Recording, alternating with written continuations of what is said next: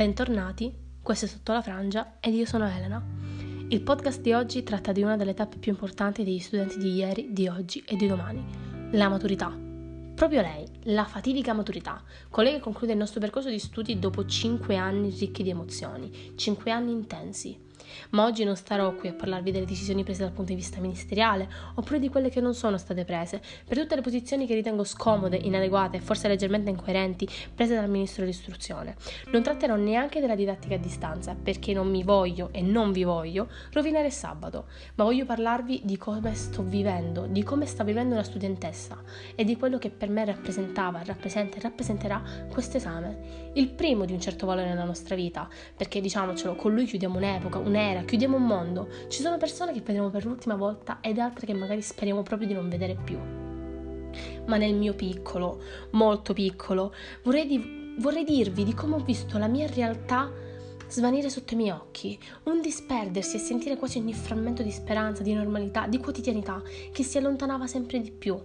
Perché forse una delle nostre colpe, una delle colpe degli studenti di, di questi anni, dei maturandi di quest'anno, è che spesso e volentieri ci dedichiamo solo all'inizio e alla fine delle cose, perché dobbiamo far sì che il primo giorno sia perfetto, perché possiamo iniziare di nuovo, possiamo avere una nuova identità, possiamo essere persone nuove e l'ultimo giorno deve essere indimenticabile, perché dobbiamo far capire che abbiamo vissuto bene, abbiamo vissuto fino alla fine.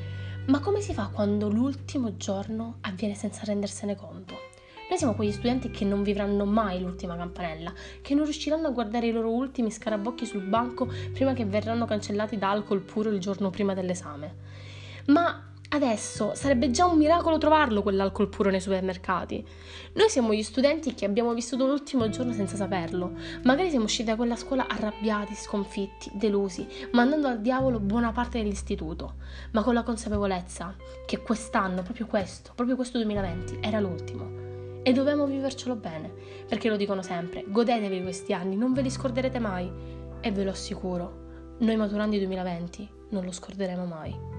Quest'anno scolastico lo vivrò con il costante pensiero di quello che poteva essere e non è stato, dell'amaro in bocca dell'ultima gita non fatta, la gita del delirio, almeno noi eravamo pronti a farla. Quella gita che avrebbe riportato alla luce la solidarietà tra compagni, avrebbe potuto portare alla conoscenza di nuove sfaccettature di persone che abbiamo in classe da anni, ma che non avevamo neanche notato, perché delle volte abbiamo persone speciali davanti, ma siamo così accecati da quelli del nostro branco che non riusciamo neanche ad andare oltre ed abbiamo solo bisogno di una circostanza per rendercene conto.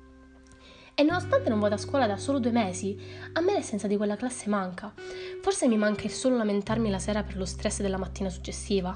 Forse mi manca poter vedere i visi amici e caldi di quelli che sono stati gli amici di sempre e che mi hanno aiutato nella coltivazione della mia persona durante questi anni. Quante persone che ti hanno fatto capire chi vuoi al tuo fianco e quante persone che ti hanno fatto capire l'esatto opposto. Ma il liceo sarà indimenticabile per questo. Sicuramente non ci preparerà al mondo fuori, perché sì, io tuttora quando vado alla posta non so dove debba andare, dove vado a firmare questa cosa, dove vado a pagare questo. Però ci ha fatto capire, ci ha fatto crescere, almeno leggermente, capire in parte cosa volevamo essere o cosa potevamo essere. Oppure ci ha fatto cambiare idea milioni di volte a tutte quelle volte che in classe si parlava del futuro, ma noi eravamo impegnati a scrivere la canzone del nostro artista preferito sul banco e dicevamo vabbè, poi ci pensiamo, poi ne parliamo, tanto è lontano il futuro.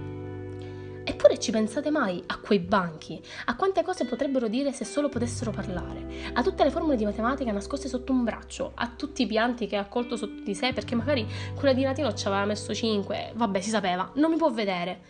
E tutte quelle, quelle volte che eravamo pronti per il nostro compagno di banco ad attivare la modalità sussurratore in qualsiasi materia e diventavamo parte integrante del banco perché dovevamo aiutare il nostro amico. A tutte le briciole del panettone, del pandoro di Natale che gli sono finite su e alle macchie dello zucchero a velo che anche dopo due settimane di vacanze erano ancora lì. A tutti gli insulti mandati al cocco del prof e a tutte le risate che anche per le cose banali e stupide.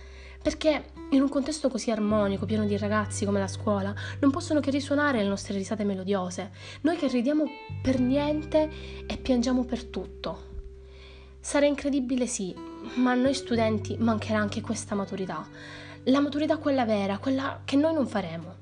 Ci pensate mai? La prima prova, i giornali ne parlano, i telegiornali lo mandano in onda, i social stracolmi delle notizie provenienti dal web e tutta Italia starebbe lì a discutere mentre noi saremmo seduti su quella sedia ad affrontare la nostra prima prova per poi l'indomani passare alla terribile seconda prova, che non so come sia andata a voi, ma da noi non prometteva benissimo, matematica e fisica, che forse sommando le mie due materie dovrei arrivare alla sufficienza.